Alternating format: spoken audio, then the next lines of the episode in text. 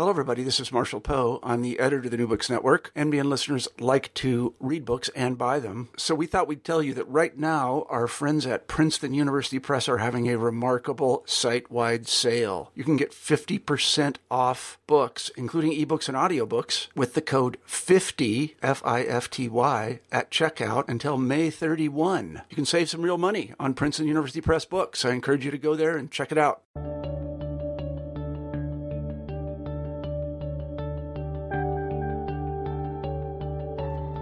Welcome to New Books in History.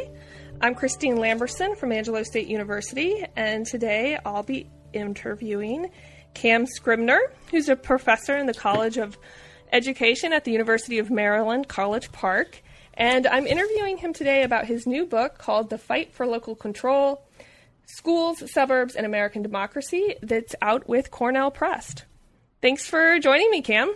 Thanks, Christine. So let's just start. I was wondering if you might start by telling us a little bit about yourself, where you came from, how you got interested in schools, how you got interested in being a historian and a professor of education. So I grew up in northern New Jersey, and uh, I actually had a, a, when I was a freshman in high school, had a very colorful uh, history teacher named David Emma, who would draw perfect maps freehand of Europe and other things. He would sort of pull dates out of his back pocket and tell you what happened in obscure years. I was already interested in history, but he really turned me on to teaching. And so really since I was 14 or 15, I was, I was interested in being a history teacher. Um, and so uh, I went to college in Philadelphia at Haverford College. I was a joint history and education person. I was already sort of interested in the history of education. Uh, I taught high school history for four years, and then I went back uh, to the University of Wisconsin at Madison for my for my graduate work. And while I was there, I got a joint PhD both in American history and educational policy. And so, Wisconsin has a long tradition of, of broad sort of inquiry in the history of education, and so it was a very good experience for me. Uh, I sort of dipped my toe in both both worlds of educational policy and history. And in the book, you'll notice a lot of the research comes out of Wisconsin. That, that institution and that state generally uh, was very sort of conducive to my own research, my own growth as, as a historian. Mm-hmm. And so, how did you become interested in this question of local control and rural, suburban lines and rural schools in particular? Um, by accident, actually, or maybe by serendipity. Um, I, I, was at the Wisconsin Historical Society. I actually went into grad school thinking I'd be studying the left, you know, radical socialists, communists, etc.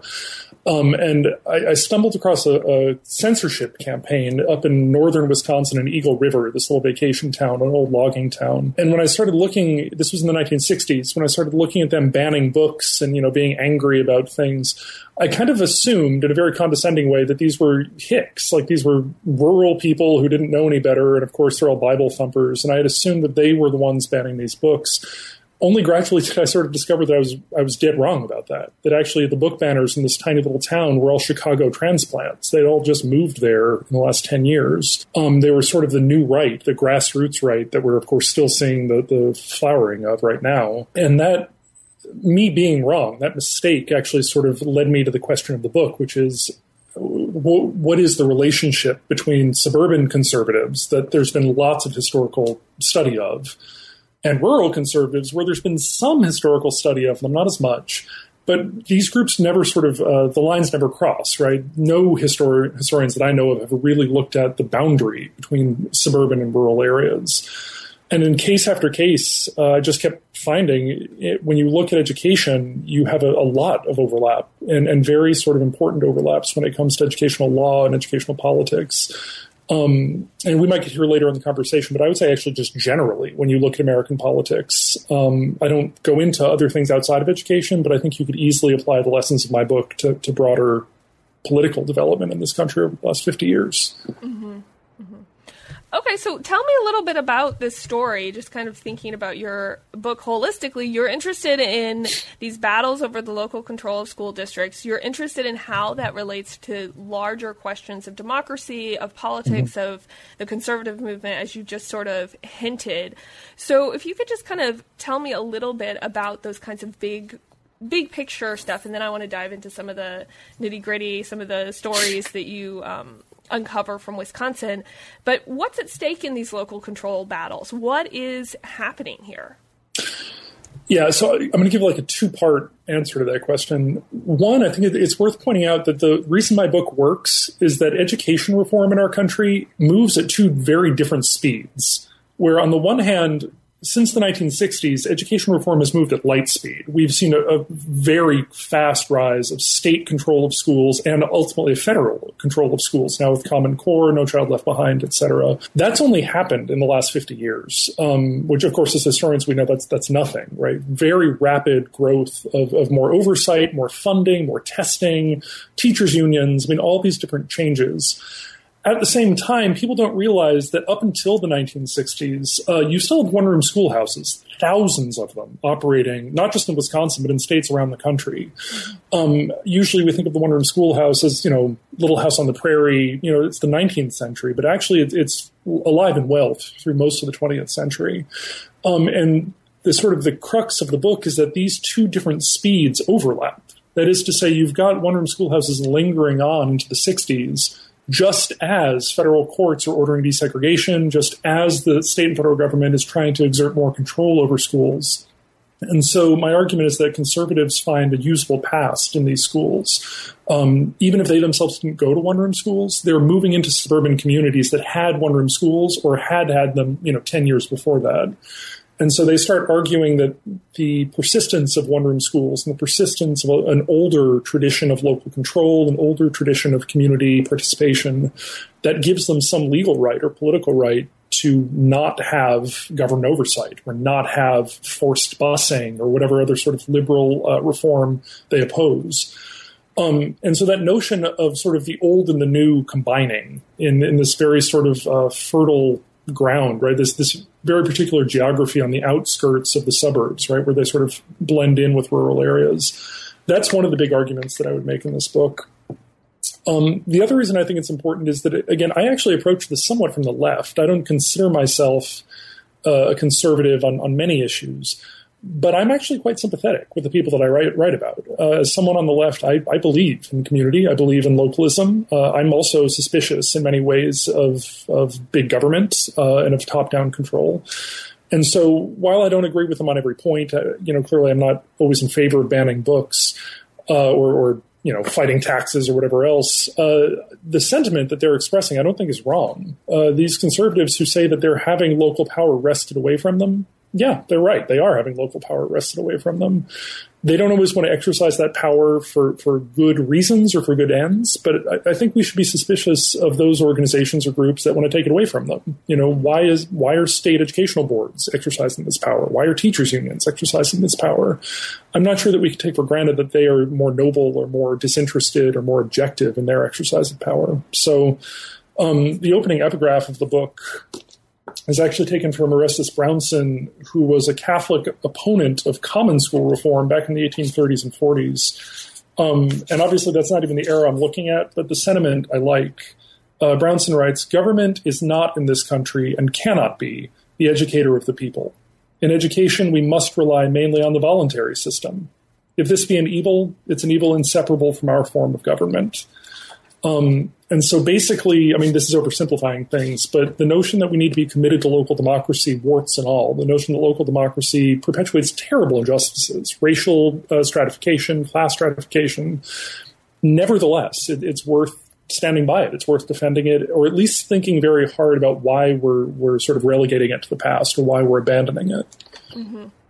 So, I've sort of two related maybe questions. Um, one is to think a little bit about um, what is it that these folks who are fighting for local control what do they like about this kind of the rural one room school mm-hmm. um, model or perhaps alternatively we could think about this question as wondering what is it that's at stake for these for them in these battles? Is this a principled battle of we want local control as opposed to state or federal control, which, as you mentioned in your book, is very different than a states' rights argument, but in some ways has some sort of you know principle? Or is this, as historians of an earlier period would say, is states' rights really about race? You know, is this really a story that's about something else and they're arguing for local control because they want certain people out or they want certain books out or they want whatever? To be to be clear about my own position, uh, I think a lot of historians would agree with you that ultimately this is all about racism or it's all about protecting wealth. I mean, it's cynical. It's I mean, it's really for all the wrong reasons. Um, I don't discount that at all. I, I, I, agree with that to a large degree. Um, what I would take exception to, though, is the notion that you can then paint anyone defending local control with that brush, that they're all racist, they're all just privileged, or whatever it might be. I disagree with that. And I would say that you can have people adopting a good cause for the wrong reasons. Um, and, and I, I, don't know where that leaves us exactly, but my impression is that you have a lot of, especially rural people and small town people, who are very committed to their local schools and very rightly worry that if the schools should be consolidated, if they should be taken out of local hands, if teachers are given more power, that that's going to jeopardize traditions of community that are actually very valuable to them. Uh, they're going to lose their sense of community. They're going to lose some sense of, of uh, democratic participation. Um, whether that is what's actually motivating these suburbanites, you know, in suburban Detroit or, or Newark or somewhere. No, it's probably not. But even there, that's why this is so hard. It's hard to dis- disentangle the very virtuous notions of local participation. No one's going to object to that. But when it's used then to perpetuate things that I think many liberals and people on the left object to, like racism, obviously they will start to object to it. So it, it's this sort of moral and political arithmetic. Uh, you know, how do you balance that? How do you want to sort of even out those two those two impulses? Mm-hmm. Okay, interesting. So, can you tell me a, just a couple of examples? Maybe pick one of your favorite um, battles that's taking place in Wisconsin or, or, somewhere else. One of your favorite kind of um, incidents, or one of the ones that was particularly interesting to research, and tell us a little bit about what this looks like on the ground. Sure. Um, so to take Wisconsin as an example, uh, in Wisconsin, you have the, the state of Wisconsin is trying to consolidate one room schoolhouses, which they see as outdated, outmoded. They can't provide comprehensive education. They can't, uh, they're often unequally funded one teacher supervising 30 kids. I mean, it's just not uh, a modern form of education. And already by the 1930s, the state of Wisconsin and states around the country are really pushing to close these places. They're denying them tax breaks. They're, they're, they're sort of using procedural mechanisms to, to consolidate them. And little towns are fighting tooth and nail. They're not going to give them up. You know, they're, they're raising hell. They have usually are being overrepresented in state houses because of uh, rural districting, and so rural representatives are also stalling, which is why the, these consolidation battles play out really through the 50s and 60s in, in many states. Um, and so in Wisconsin, you've got this going on, and it's finally in 1959 that the state of Wisconsin manages to force, you know, the last of its few thousand one-room schools to close. Of course, by this time, you also have urban civil rights groups in the South, you know, in court fighting for desegregation, but already in the North as well. They're pointing out that there are ghetto schools in Milwaukee, there are ghetto schools in Chicago. Um, northern districts are not sort of guilt free when it comes to, to racial school assignments. And so, as you have civil rights groups and other liberal groups in the North pushing for school desegregation, uh, conveniently, cynically, you have suburbanites who suddenly turn around and, and remember the one room schoolhouse. And so you have these very interesting little incidents of uh, conservative state representatives from places like Brookfield um, or, or, Whitefish Bay, places right around Milwaukee, uh, who start visiting one room schoolhouses out in the countryside. They visit, visit Amish schools out in the countryside. Um, and they use these as political props to fight against busing. Um, and so ultimately, Milwaukee does have a pretty comprehensive busing plan, known as the Conta Plan in the mid 1970s, which they then back away from. Um, and they can't they can't enforce it in court, and ultimately they can't keep uh, pushing bus- busing the legislature because you have this suburban uh, backlash against it. Milwaukee still has a voluntary program, the, the 220 program, where kids from Milwaukee can get bussed out into the suburbs. Mostly it's, it's out. I don't think very many kids get bussed in. Um, but it's, it's a band aid, right? If you look at Milwaukee, even right now, obviously this is sort of in the news right now with rioting in Milwaukee, uh, it remains hyper segregated. The Milwaukee public schools are like 95% black. They're overwhelmingly uh, poor students. And that imaginary line which is very stark, right? You can stand at the edge of Milwaukee and look in one direction and see one reality, look in one the other direction and see a very different reality. Uh, those imaginary lines only uh, get sort of reified or get enshrined uh, because you have suburbanites invoking one-room schoolhouses. Um, the, the famous case that I cite is Milliken v. Bradley. This is a case that many historians know about out of Detroit where uh, Detroit also tries to push forward this metropolitan busing program, and it goes all the way to the Supreme Court, which has been move, moving to the right because by this point Nixon has appointed four new justices. Clearly, it's a more conservative court than it had been when Brown was issued uh, 20 years earlier. Uh, and then in 1974, you, you've got Earl Warren writing the, the majority, or um, sorry, Warren Burger writing the majority opinion. Um, and he is citing one room schoolhouses and saying there's a long tradition in this country of local control, and therefore the state, uh, in this case, is not under obligation to bus kids across district lines. Um, with one stroke of the pen, he basically invents what had already been. Tradi- he's right. I mean, there was a tradition of local control. There had been no legal right to local control before that. Right? If you look at it, states had very easily consolidated thousands of one room schools, and it was sort of a shut case until suddenly suburbanites are the ones raising the issue of local control. So that I think is the most cut and dry example that I can give. I, I can also talk about funding. I can talk about curriculum. I can talk about teachers unions. Um, but that's the one case where I really can show you in black and white how the one room schoolhouse remains to this day a very important legal symbol of, of local control of education and ultimately I would say of educational inequality. Mm-hmm.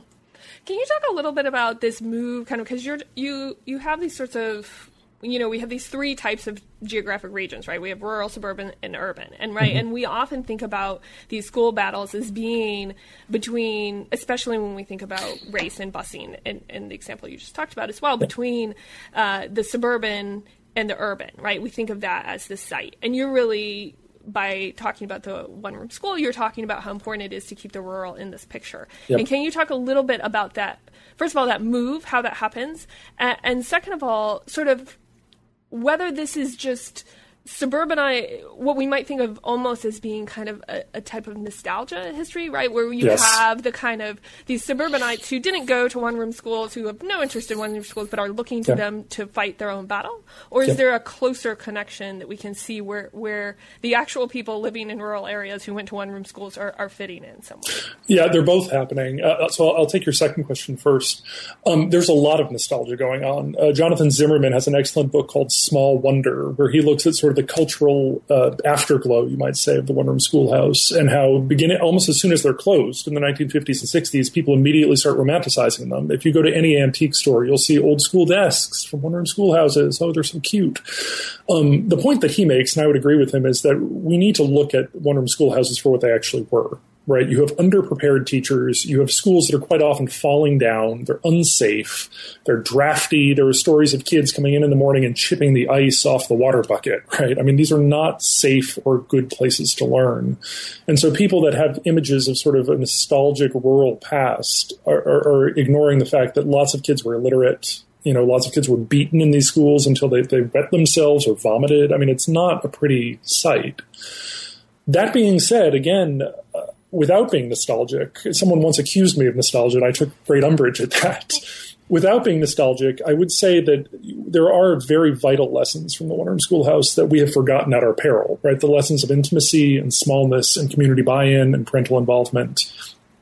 Um, I often think, you know, today, if you look at education reform, uh, for the last 20 years, the Gates Foundation has been pushing small schools, schools within schools, breaking up these big anonymous high schools so you can have more buy in.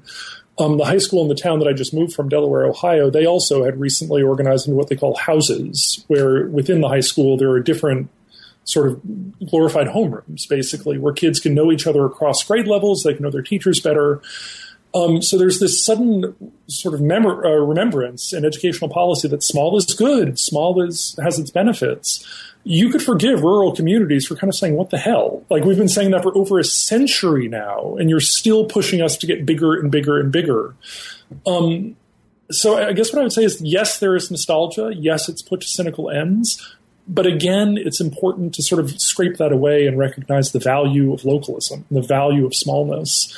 Um, and so while you know people have asked me would I send my own kids to one room schools, and I, I, really have to think about that hard because on the one hand, again, I don't glorify them, and I know that they'd be giving up a lot in going to places like that.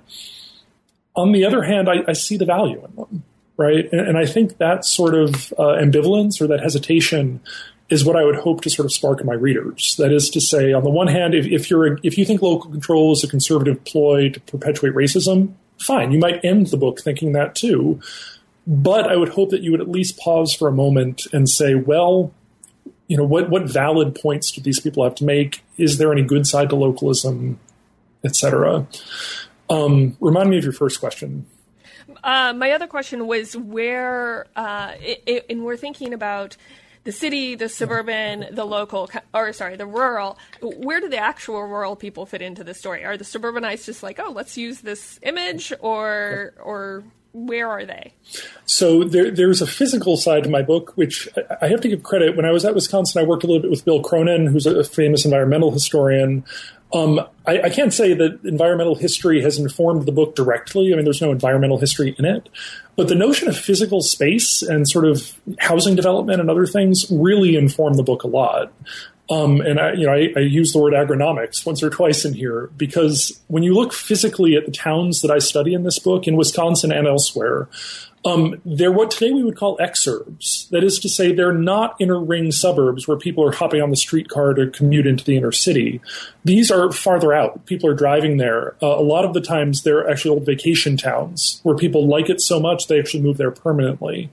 And so, in most cases, uh, there are rural people in these areas, or there had been very recently. You know, ta- uh, farms are getting subdivided, new houses are popping up, but these are still small towns. Um, and it's in those places that you really start to get suburbanites both clashing with farmers, right? They actually don't want the school falling down. They don't want teachers that have no training. Uh, so they want more funding. They want better schools. But as the state starts to exert more control over them, they also then pivot. Um, and they say, we're with the farmers. We want localism. We want the school board making these decisions and not the teachers whatever it might be. And so in these towns, in these exurban towns, way out on the fringe of suburbia, right where suburbia meets rural areas, that's where the story starts. And then it sort of bleeds in, which is to say, other suburban communities take up the cry. They take up arms. They, they, they use these cases that are popping up really in places that you've never heard of and use them for their own advantage. So if there's a book banning incident in Eagle River, Wisconsin, you'll then have suburbanites right around Milwaukee refer to that and say, what about Eagle River? What about there are places like Twin Lakes? I mean, these are small towns that people even today have not heard of, but they, they have an outsized role in educational law, basically, is my argument. Um, and a lot of larger suburbs and a lot of cities, because it's so big and because they're sort of more at stake, you actually have a lot more negotiation going on, right? If you've got a big city teacher union trying to strike, there are going to be mediators. There are going to be different political interests that come together and sort of work out a deal when you look at these small towns where it's the union against the town, there's no mediation, right? It's going all the way to court, and they're going to often they go all the way to the U.S. Supreme Court because neither side is going to back down. And so that in and of itself sort of accounts for uh, what I would say is a very overlooked aspect of American history: rural areas, which are sort of overrepresented in a lot of these political fights. Mm-hmm. So I have another question about geography, since we're on uh, the space question, sure. um, which most most directly is essentially the why Wisconsin question. Um, but I'm also thinking, and I'm curious. Um, my father went to a one room school uh, mm-hmm. through mm. eighth grade. Uh, he grew up in Nebraska, which is a much more rural place than Wisconsin, yep. right? Um, and he uh, he's probably uh, when would he have stopped? He would have stopped going to that one room school probably in the early 70s, maybe yep. even. Um, so I, I'm curious if you could talk a little bit about uh, about why Wisconsin or how Wisconsin might compare to other places. Another part of your book is you talk a little bit about the differences with the South, which maybe we can save that for a separate question. But just kind of how that that serves as representative, but also the differences. Sure, I can get into the South maybe in my answer. Mm-hmm. Um, so if you if you think about uh, spatial development in schools or in housing or in anything else, uh, if you've ever driven around New England or, or you know the Mid Atlantic states, you've got all these tiny little towns, you know, tucked into valleys, tucked on little mountaintops, and they're not they're not very big. Um, and each of them typically, in the old days, of course, would actually have multiple school districts within them. Even little towns would have each one room schoolhouse would have their own school board, would have the local neighborhood determining education.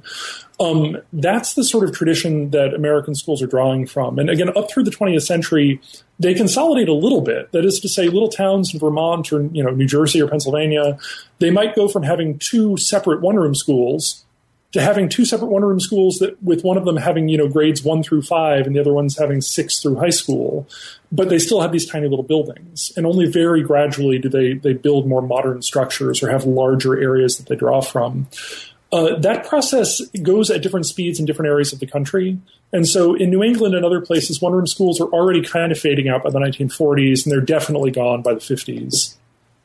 Wisconsin, Pennsylvania, Michigan, uh, Ohio to some degree, much of the sort of mid Atlantic going through the upper Midwest, they're alive and well through the 1950s. And it's really not till the 60s that they start to fade out. Uh, it's the Great Plains, again, as you point out, because they're the most rural, perhaps, area of the country that really hold on. And I actually, when I was doing my research, I have a whole chart of the number of one room schools in every state. And yeah, you look at Nebraska, you look at North and South Dakota, and they are diehards. It's up through the mid 70s, and they still have hundreds and hundreds of these buildings operating. Um, and I have a friend actually who teaches right now in rural South Dakota, and he, of course, he's very interested in this because he points out that his local community still this is a live issue, right? I mean, these these schools, even the bigger ones, are still under threat of consolidation because they're not big enough. But what are you going to do? I mean, there's only so many kids. These these towns are clinging uh, like mad to their schools because there's so much identity woven up in them: sports rivalries, memories of teachers, memories of buildings, etc. Um, and actually, I would point out that even you know in my area of Ohio that I just moved from, schools there have been consolidated for 75 years now. So it's not like this is a hot issue in some respects. But the district just north of Delaware, where I lived, uh, is one of these big rural districts. It's actually the largest district geographically in the state. Even now, there are people in that district who resent it, who do not like busing their kids half an hour to high school, which is two towns over, um, who don't like the fact that their old high school, which has been turned into an elementary school, is basically being condemned because it's too old and has not been kept up. And even now, you still see the sort of afterglow or the, the sort of uh, rearguard actions of these consolidation fights. So I would not say that this is ancient history in many small towns. Mm-hmm. Well, I would imagine I, it's interesting that you uh, mentioned that example, but I would imagine, particularly in those Great Plains states, that distance has to, you know, fit enter into that, especially if you're looking at people who are actually working on farms who, you know, don't want to have their kids spending too much of their day riding on buses to try and get to school. Yep. And again, I'm quite sympathetic with those people. Right. I mean, it's it's a hard choice to make.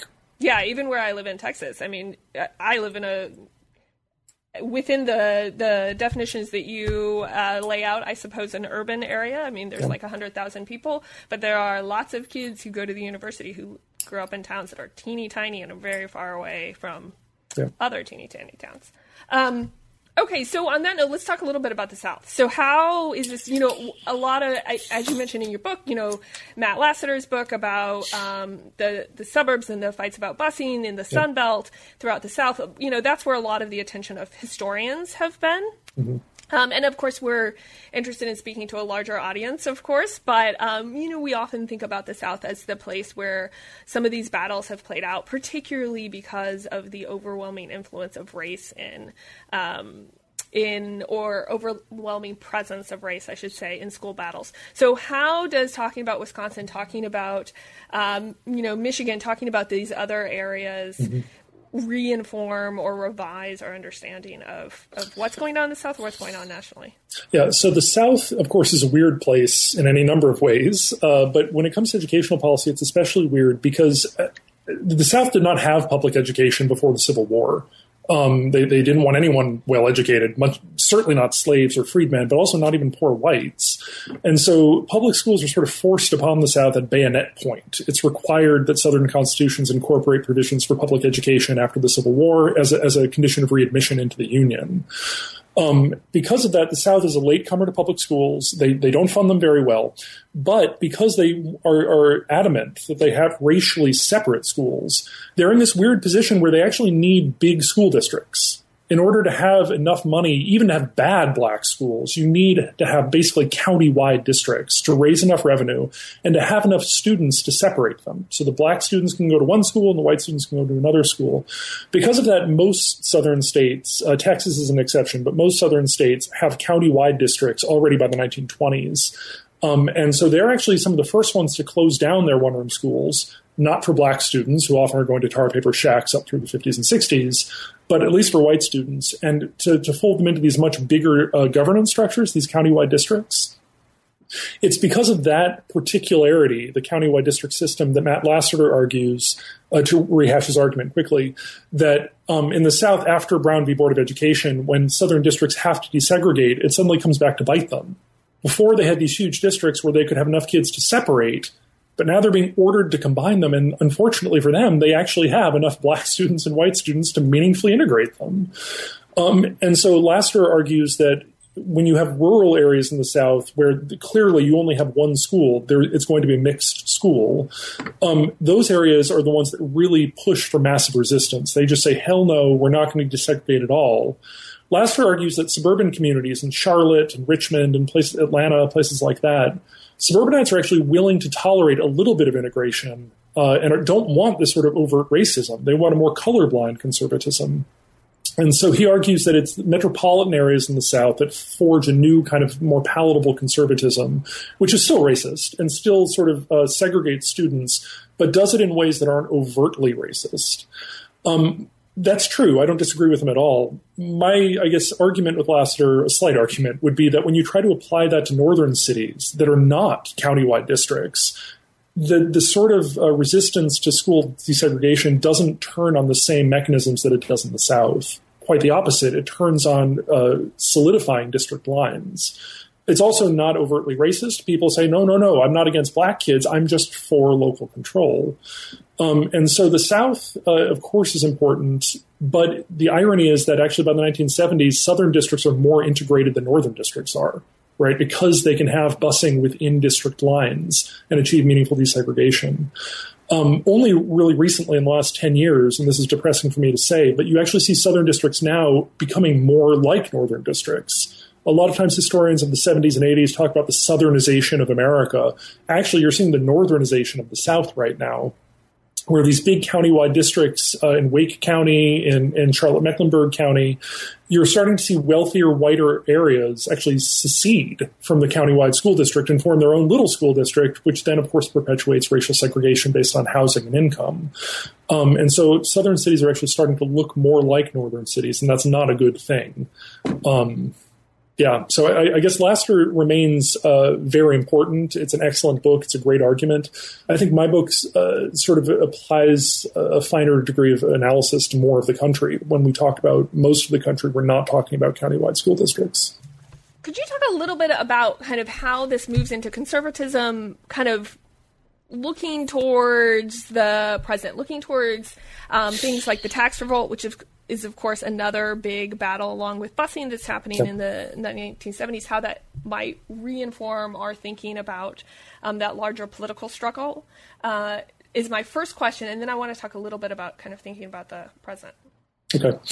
Yeah. So I don't, I don't want to preempt your next question, but I'll, I'll say the book, if you read it carefully, you'll notice it actually is divided in two parts. The first part is what we've talked about so far, which is to say, starting with Brown v. Board of Education, you have liberals pushing for more professionalism in education, more racial desegregation, better funding, more top down control and state intervention. And you have conservatives saying, no, no, no, local control, we're not going to do this. And they win, right? They, they, in Milliken v. Bradley, they, they overturn busing. In San Antonio v. Rodriguez, they overturn uh, equalized tax systems. And so you might say that's the first half of the book. Conservatives win, local control thwarts liberal ambitions to equality. Fine. The problem is, and the reason that ultimately I think my book's really an indictment of conservatives, uh, who in many ways I support, is that almost as soon as they do that, conservatives get outflanked. Because in other areas, particularly with teachers' unions, they win local control in principle while actually losing it in practice. That is to say, courts agree that teachers' unions cannot trump local school board decisions, but when they get taken to court, many courts agree that teachers' unions do have a right to exist and do have a right to collective bargaining which means that teachers' unions sort of wheedle their way in and start outflanking local school boards, where suddenly you have a little town school board up against a statewide union who's striking or you know bringing in organizers or whatever it might be. When that happens, you start to see conservatives not find local control as useful because suddenly it's local communities against statewide organizations, statewide interest groups. And so when that happens, conservatives start to sort of jump up to the state themselves, and they themselves want to marshal state power against teachers' unions or against other liberal civil rights groups. That will eventually even happen at the federal level, where conservatives start embracing federal federal control of education, particularly when it comes to standards. If you think about No Child Left Behind, for instance, the notion of accountability and the notion of, of sort of uh, turning off funding if, if schools aren't meeting certain standards, but also when it comes to taxation. In the 1970s, you have tax revolts that basically want state control of taxes, state limits on taxes. Prop 13 in California is the best example of this. Um, it's not clear to me what state limitations on taxes have to do with localism. That is to say, a principled conservative would probably say, look, I want local communities to make their decisions. If they want to raise their own taxes, that's their business. The state should have no control over what we spend on our schools. But because local teachers unions are getting sweetheart contracts and are raising school budgets, and conservatives feel like school boards suddenly are outdated and can't resist this, they give up on local control and they start to turn to states to limit taxes.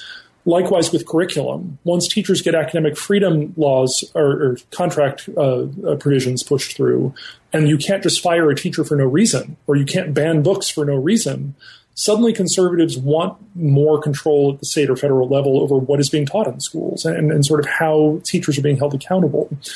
And so the second half of the book basically argues both that conservatives start reaching higher and higher to state and federal government while at the same time, they also move lower and lower with vouchers, with school choice, with homeschooling and parental opt outs. You have individual parents. Uh, Dan Rodgers has a book called The Age of Fracture, where he talks about how conserv- the conservative movement becomes more atomized, right? And it all becomes about markets and choice, individual initiative.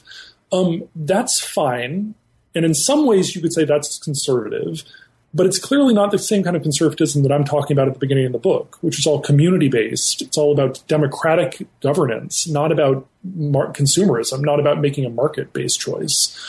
And so basically, and this might set up your next question, I would say starting in the 1970s, actually starting at the moment when they sort of win the right to local control, conservatives abandon it. And in fact, if you look right now, occasionally, very opportunistically, someone like Ted Cruz will talk about local control of schools. They don't really care about it anymore, though. For the vast majority, really ever since the Bush years, they've been willing to sign on to school choice. They've been willing to sign on to government regulation of testing or funding or whatever it might be. And they don't really talk the language that they used to talk. And again, you could say that's for opportunistic or even cynical reasons. You know, they don't have to worry about busing anymore, and so they're free to talk about other things. But I see that as a major disappointment. I think that conservatives were the one voice we had defending localism maybe again, maybe for the wrong reasons, but they at least someone was defending it. And now it's not clear to me who is standing up for local school districts or local school boards. Certainly not liberals and conservatives. I would say very rarely. Um, at, at, one point in the book, I have this line where I kind of say that we've kept all the bad parts of local control, right? We've kept the racial stratification. You still can't bus kids or money across district boundaries. But all the good parts, local buy-in, you know, showing up at the PTA meeting, we've kind of abandoned those too. So we've got the we've got the bad stuff. We've lost the good stuff. And I think I'm, not saying it's conservatives' faults, but uh, certainly I, am not uh, a fan of the current conservative moment in educational reform. Mm-hmm. Okay, so that very much sets us up for my next question of thinking about what does this book tell us to, if we're thinking about the current battles of education, or to put this another way, I think uh, in a previous in- interview I was talking to someone about a, a similarly uh, current relevance type of book. Um, if you were kind of telling your students or someone in the public of you know what they can take away from this history to reform their thinking mm-hmm. about battles over Common Core or vouchers or homeschooling or, or whichever battle you want to pick or all of them together, um, what does this this history tell us, or how should it change our thinking? Well, I mean, I'll give two answers to that. The first one is actually a very personal answer. I just moved to Maryland, right, which incidentally has countywide districts. Uh, but I'm right on the border between two counties Montgomery County, which has some of the best public schools in the country, and Prince George's County, which does not have some of the best public schools in the country. Uh, and here I am, a young, fairly affluent, at least well educated uh, white man, and I have a young child. And I am looking to buy a house. What do I do? Right? I, I myself am wrestling with these moral questions. Do I want to uh, move to the poorest neighborhood I can find with the worst schools I can find in order to somehow improve them? On the one hand, that sounds really condescending. And on the other, of course, that seems like a threat to my own child's achievement and opportunities. But on the other hand, someone has to send their kids to those schools. Why shouldn't it be me? I mean, what what right do I have to buy my way out of poor schools? Um, these are very personal questions, and sometimes when I raise them to my students, they get very defensive. Like, oh, are you judging my parents for sending me to a good suburban school? Blah blah blah. Uh, I am kind of. I mean, we're all guilty. We're all complicit in this. Obviously, the way the system is set up, benefits certain people and disadvantages others. And you have to be really brave or really noble to try try to sacrifice your own kid for a principle. And I'm overstating that. I don't think it's a sacrifice to send your kid to the Prince George's schools or any in any school district. Um, but often that's the way it's framed. And when you add the fact that one's down payment on a house, you know, one's huge investment for many middle class families is bound up with these choices, it's not a surprise that, that parents really put a lot of stock in which schools they choose. Um, so I would hope that my book would sort of raise that question for people and make them wrestle with it in a, in a, more frank way. Like, what are we really valuing? Why are we choosing one school over the other? Is this racism? Is this some boogeyman about your kid not getting into Harvard? Or are you really committed to one community over another? Why? I mean, how, how do we think about that? The second answer that I would give is that in education reform, there's actually a lot of consensus. I remember when Obama was elected, I had, lo- I had lots of sort of left leaning friends who said, oh, good, he's going to undo all the bad things that George Bush did with No Child Left Behind. And I remember at the time thinking, you poor suckers. Uh, you actually think that there's a difference between the Democratic and Republican parties when it comes to education reform. There might be slight differences. Obviously, Democrats are more amenable to teachers' unions, Republicans are more hostile to them. But on the big questions of, of testing, of, of, federal involvement, uh, of, I would say, increasingly equal funding, there's not a lot of difference. Both parties are moving generally in the same direction, as, as we've seen with the Obama presidency. So the current movement against Common Core, for instance, um, there's a lot of misinformation. A lot of I have conservative friends who say that Common Core is a national initiative. It's not actually. States have to sign on voluntarily, and many states are starting to opt out of it. But I would say that the, the disagreement over Common Core, while some of it might be partisan, at least it opens up this question about what is the appropriate role of the federal government in determining curriculum. And actually, it might be a really good role. I look at the Common Core standards and see a lot to like in them. When you look at skills learning, when you look at sort of what we're expecting of children, you know, across school districts, there's a lot of really good stuff there. On the other hand, I'm again very, very sympathetic to people who say that on principle, the federal government does not have a right to boss around state legislatures, or one might go further and say does not have a right to boss around local school districts. Um, maybe states can do it better. You know, if you're in Massachusetts or some state that has really active educational reform, why should you be shackled to lower standards just to accommodate Mississippi or you know some other southern state that might not have either the means or the desire to improve? Um, you know, there's sort of an older argument there about the laboratory of democracy, right? How localism or even state-based reform can can allow experimentation with policy that federal top-down reform can't. Whether there's merit to that, I'm not actually sure, but I'll say that at least at the moment we have a conversation going where people might say, "Huh, why do I support you know federal control or local control?" And they might actually have to have those conversations. Mm-hmm. So if I can kind of uh, harken back to your first answer here for a second.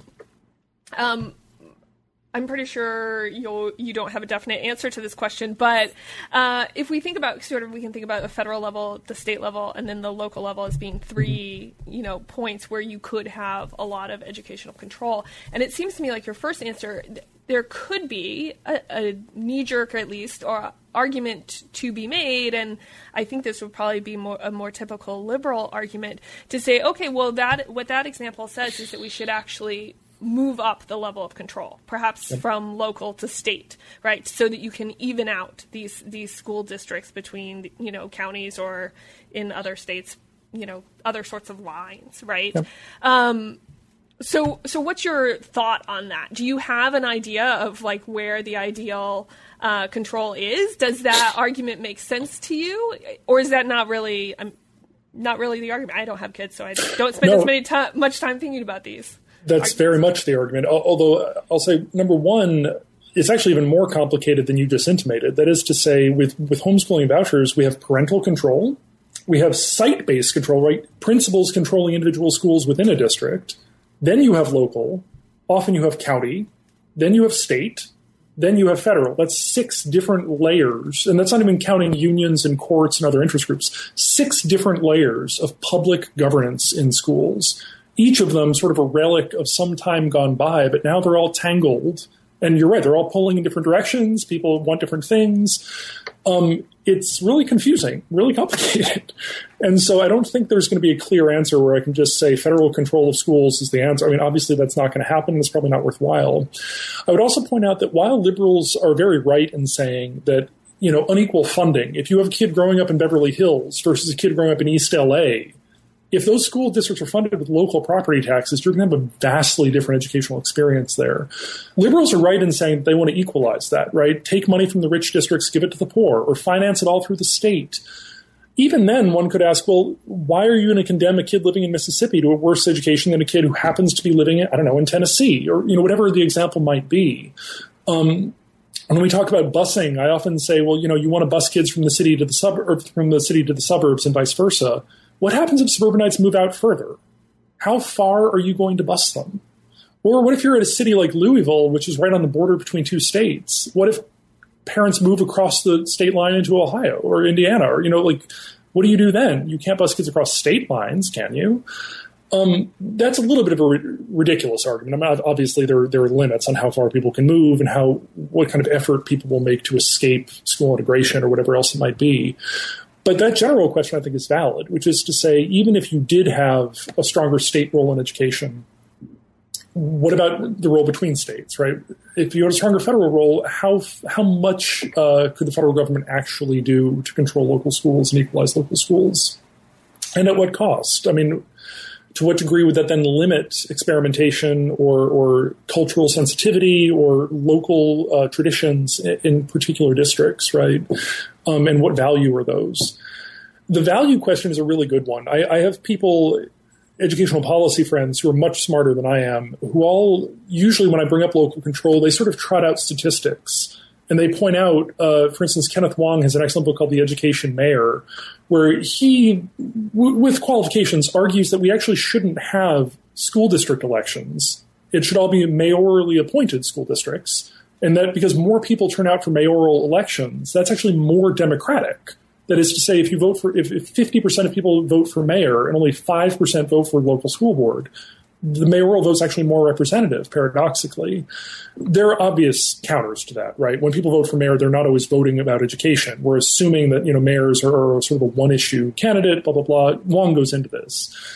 Um, my response to that, when people argue that, that, that people don't show up to school board elections or people don't actually show up to PTA meetings, usually, when you actually have uh, divisive issues, you'll notice that people do show up to those meetings, right? When sex ed is on the table or when creationism is, on the table, people really come out in droves to local school board meetings. Um, that's not a, a, terribly convincing argument, but I would say that sort of in principle, there is value to local democracy. Schools used to be, and actually still are, by far the most uh, accessible government agency and they also eat up most people's taxes, right? Most people pay property tax at much higher rates than they do income tax or other things. And so people are forking over a huge chunk of change to these institutions, and they expect them to be responsive. They expect people to show up and talk to the school board, talk to the principal, have their voice heard. Um, obviously, moving things to the state level is going to dampen that. It's going to diminish, diminish it and probably give more power to testing companies, more power to teachers' unions, people across the ideological spectrum, but not local voters. Um, and so I would say, as a matter of principle, I don't actually care how many people show up to school board election or not. I think that the fact that they have a right to show up to that election is the important thing. Um, and so by the end of the book, you'll notice, yes, clearly I'm a fan of localism, again, with all the caveats of, of racism, et cetera. But I mean, to answer your question, if I had to put you know my money on one of these institutions, I would still say that local school boards and local districts have an important role to play and are being unfairly marginalized in educational policy discussions. Mm-hmm. Okay, one last possibly um, irrelevant question um, about the kind of the present day aspect. Um, I've been reading lots of, or there's been lots in the news lately about kind of parenting culture and sort of how parenting culture um, has. Uh, I believe they usually perhaps have a veneer of parenting culture is out of control might be the way to put it or parenting culture has become just you know really the kind of the tiger mom you know all this kind of stuff um, in the present day yep. um, do you think that i mean i don't know if you buy into that concern right? That tends to be in sort of the the realm of, of journalism not in the realm of historians at this particular moment. Um, but do you think that kind of enters into this or or is that an overstated change? Right um, yeah, so there are two sides to parenting culture. You brought up the, po- positive or potentially negative side of over parenting, you know, ambitious immigrants or, or, upper middle class entitled kids who demand entrance into Harvard, whatever it might be. The other side of that, which of course has a long history, is the, the history of, of supposedly neglectful parents, poor parents, right? Parents who are working two jobs uh, throughout the 20th century, uh, you've got lots of initiatives to try to take kids away from their parents, either physically, in the case of Native American kids, send them off to boarding schools to acculturate them and, and get assimilate them, get them out of their Indian culture. But to a lesser degree, with immigrant kids, with black kids, with Hispanic kids, you've got a lot of different groups where school is not reinforcing parental lessons; it's trying to counteract them, right? Um, and so I think uh, on both sides of the coin, parenting culture has always been important to educational discussions. Today, uh, I think that the media likes to make too big of a deal out of it, right? Tiger moms, like millennials, right? If you put that in the title, like everyone's going to read it and say, "Oh my goodness, kids these days, twenty somethings these days, oh my god." Um, I would say that actually there are a lot of parallels to earlier times, for better and worse, right? Uh, so in the 19 teens, 20s, and 30s, you have a lot of uh, very upwardly mobile immigrant kids from New York City trying to get into Harvard that are being marginalized and systematically excluded. And those kids were Jews, right? Where they were not they were not waspy enough. And so Harvard came up with all kinds of shenanigans like geographical representation, and we need enough South Dakotans to come to Harvard uh, or they wanted a well-rounded student who was athletic, and the, the notion that Jews just study and don't aren't, aren't athletes. Right? They Im- implement a lot of these new admissions requirements to keep Jews out of Harvard. In the same way that today, if you look at the University of California system, uh, you've got a lot of Asian American students very rightly saying we're being systematically excluded. We have higher SAT scores, we have higher grades, we're in all these clubs. We get in at lower rates than African American kids who are white kids do, or whatever it might be. Um, if you want to chalk it up to parenting culture, these are these I think are very valid questions about sort of representation and about merit, right? Who deserves to get into certain institutions of higher education? Who deserves to succeed in even high school, right? When you have black students who are systematically uh, disciplined at higher rates for the same behavior, um, you've got systematic racism, the school to prison pipeline, et cetera. Uh, I don't think these questions are outdated. I mean, I think these are these are very much front and center. I don't have answers to them, but I, I would say that the notion that schools I mean, there's this bigger debate about schools about whether they're engines of equality, which of course is what we like them to be. It shouldn't matter who your parents are. If you show up, work hard, and get good grades, you should be able to be president because of our public school system. And on the other hand, we know that schools don't do that. What they actually do is they sort kids basically according to their parents' race or income, right? They they they stigmatize kids, they mentally kill kids, uh, and disaffect them from learning which one of those is the reality of schools, or which way do they lean? Should are they leaning on the good side where we should support them and, and muddle through, or are they leaning on the bad side where we should sort of tear them down because they're denying kids opportunities? I don't know. I mean, I've been out in lots of schools uh, where I see an increasingly diverse student body. Uh, in some cases, I actually do see more economic integration of middle class kids with poorer kids. I think that's all good, and I think it does lend itself to equality and equal educational opportunity. Um, whether it's enough or what sort of how that will translate 20 years down the road, I'm not sure. Um, but to say that parenting culture is somehow a new thing, or that you know there there are some kids whose parents push them maybe too hard and they're they're not well adjusted, uh, that's an older conversation, which I think smacks of perhaps racism or, or cultural sort of bigotry on the one hand, and also of cultural privilege on the other, where we assume that if you don't push your kids hard, it's because you're backward or you're lazy or you know whatever. When in fact there are probably other systematic reasons why you can't give them the benefits that that you should. Mm-hmm. Okay. Okay, so I also wanted to ask you a little bit about process, which doesn't kind of flow uh, nicely into our conversation, but if we can just kind of step to the side for a second. Um, one of the things that you point out in your book, and I think is very true, I remember having a conversation at a graduate seminar about this sort of thing, that it's hard to do research on rural America, right? And there's a reason, uh, both probably just the kind of personality bias of the majority of historians and academics more generally. Um, that we have a lot of urban histories compared to rural histories, and but there's also a, an actual kind of practical reason for that. And so I was wondering if you could talk a little bit about your research and kind of how you did your research and mm-hmm. uh, you know the challenges and joys of that, so to speak. Yeah, and I should say history of education, even more than other aspects of American history, is totally guilty of having urban bias. Um, we, ever since the 1970s, when, when David Tyack released the One Best System, basically the, the, sort of go-to move of a historian of education is to pick a city and study the schools there, right, since the turn of the 20th century. The reasons for that, the bias that you're talking about, is the fact that those places have central repositories. You know, the school boards keep their records. You can go see, go to whatever the big public library is, and they'll definitely have records of municipal zoning boards and whatever else it is rural communities are less likely to have those records, or even if they do, you're less likely to know if there's something valuable there, right? Yes, I suppose I could visit every single town and comb through their school district records, but it would be really hard to find anything that way. And so what I basically did is I would either start with newspapers or I would start with court decisions because um, you know that there's something there, right? There, there's fire breaking out there. And the court decisions are very helpful because they often, in the syllabus, they'll go through and talk about what happened. They'll talk about the case. And once you've got that, you can then go back and look at local records in that particular town and sort of flesh out the details, flesh out the, the meaning of, of that particular case. Um, but yeah, in the introduction, I point out that my book, in some ways, is more extensive than it is intensive. Right, a lot of the, the, the cases that I study, they flit into the the newspaper for a week, and then they flit out again and there's no more lasting record that I can use. Um, I was blessed to be at Wisconsin when I was doing this research because the Wisconsin Historical Society has excellent collections, both for that state and nationally.